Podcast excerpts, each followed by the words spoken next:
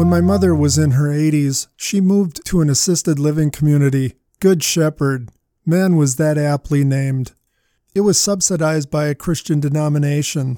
It was safe, warm, and loving, a real community. My mother had a cozy little one bedroom apartment at the end of the east wing, but I think she spent the bulk of her time visiting her neighbors and hanging out in the community room. My sister lived just up the street and would spend every morning with my mom. Right around Christmas in 2006, my sister noticed there was something different about Mom. As they were having coffee, she asked, Mom, what's going on? Mom had a sense she wasn't going to be in that safe, cozy little apartment at Good Shepherd much longer. What's up, Mom? Do you think you're going to go home to be with Jesus soon? My mom's eyes sparkled. She said, Yes, I think so. My sister asked, By Christmas? She said, No. Mom, how about by your birthday? February 21st. Mom again paused and said, I don't think so. How about by Easter? Mom said, I think I'm going to be with Jesus by Easter. She didn't have any real health problems. She just had a sense. She put up a little sign in the window by her door that faced the common hallway. It said simply this Meet me at home.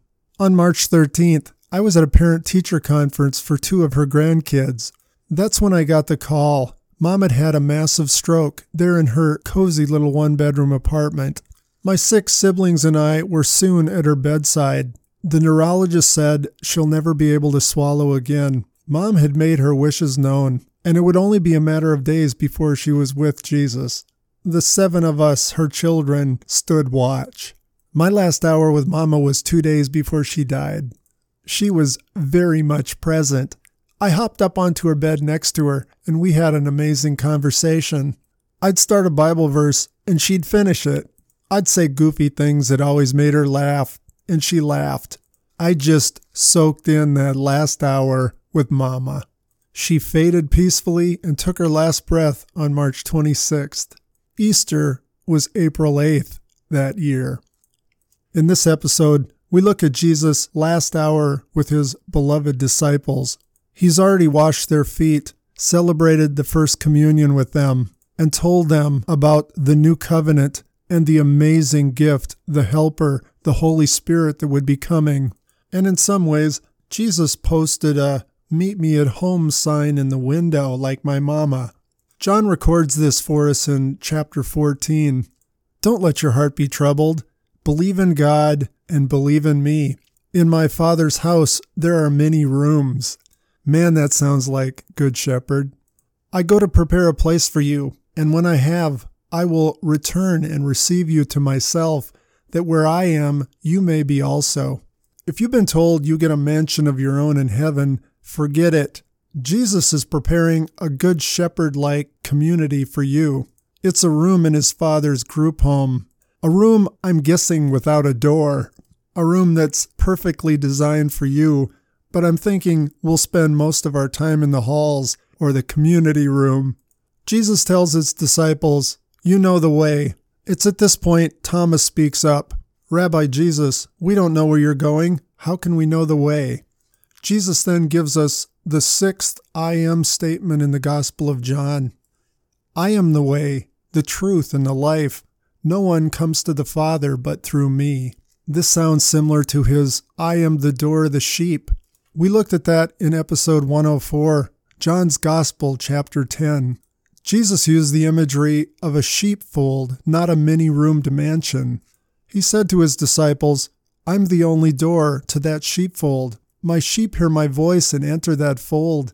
In that fold, I care for them. I'll nourish them and protect them, even at the cost of my life.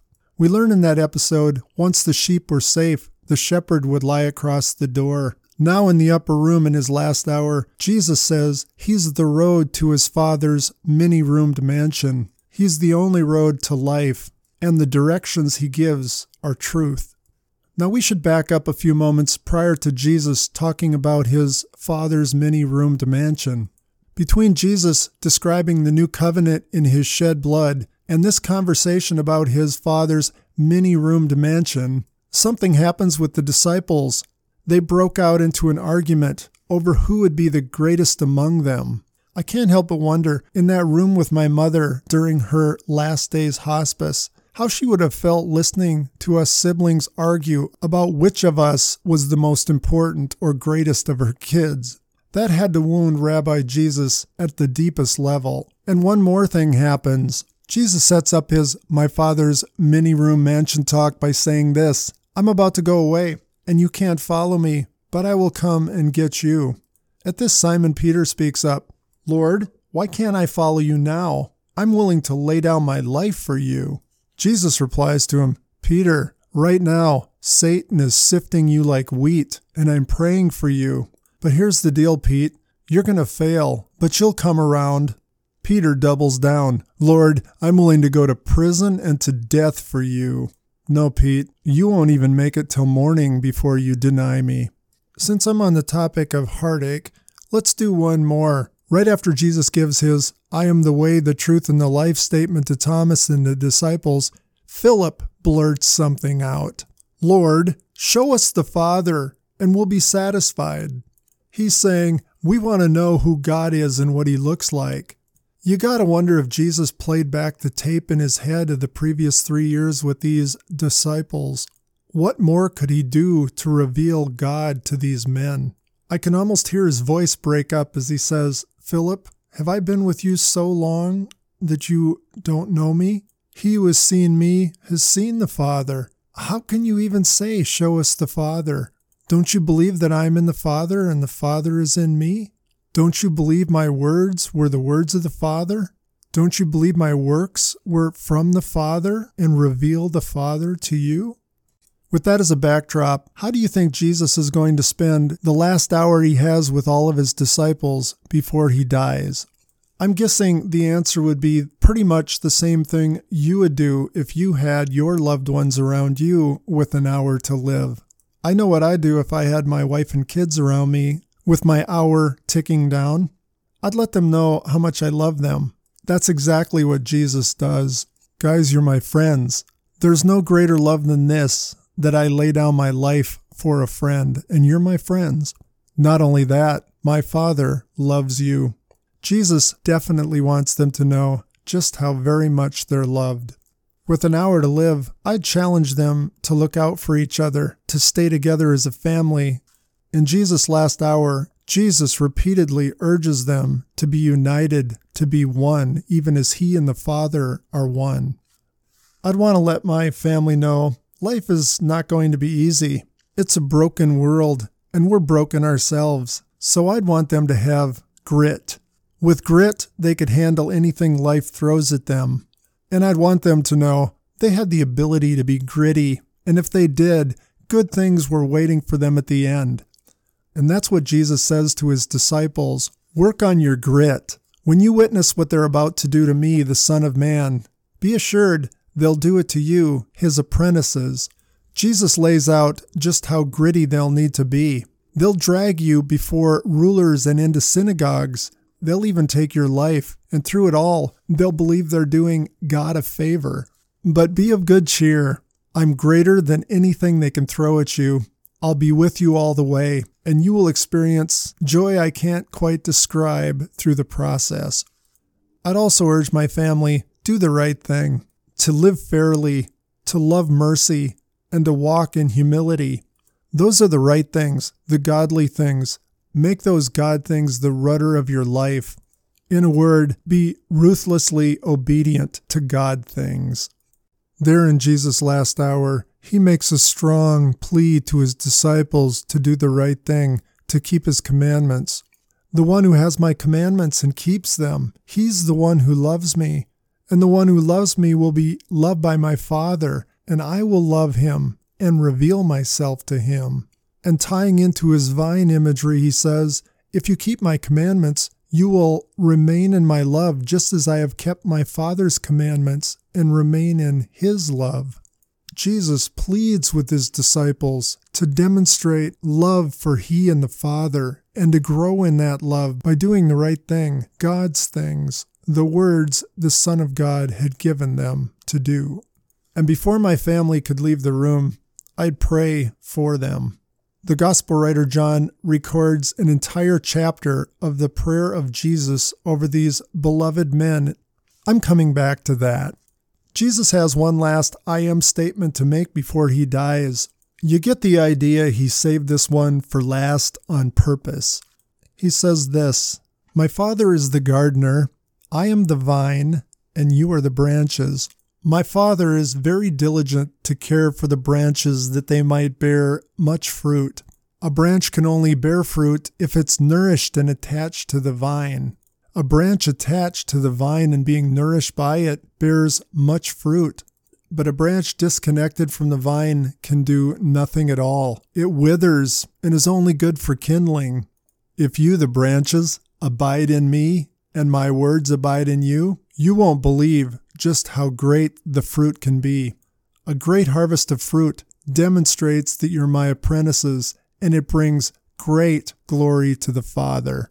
This imagery of we, the branches, being intimately attached to Jesus, the vine, along with Jesus' imagery of joining him in the yoke that we talked about in episode 89, are two word pictures I hope burrow into the fur of your soul. With the imagery of the yoke, Jesus invited us to a side by side intimate apprenticeship with Him in a custom made yoke.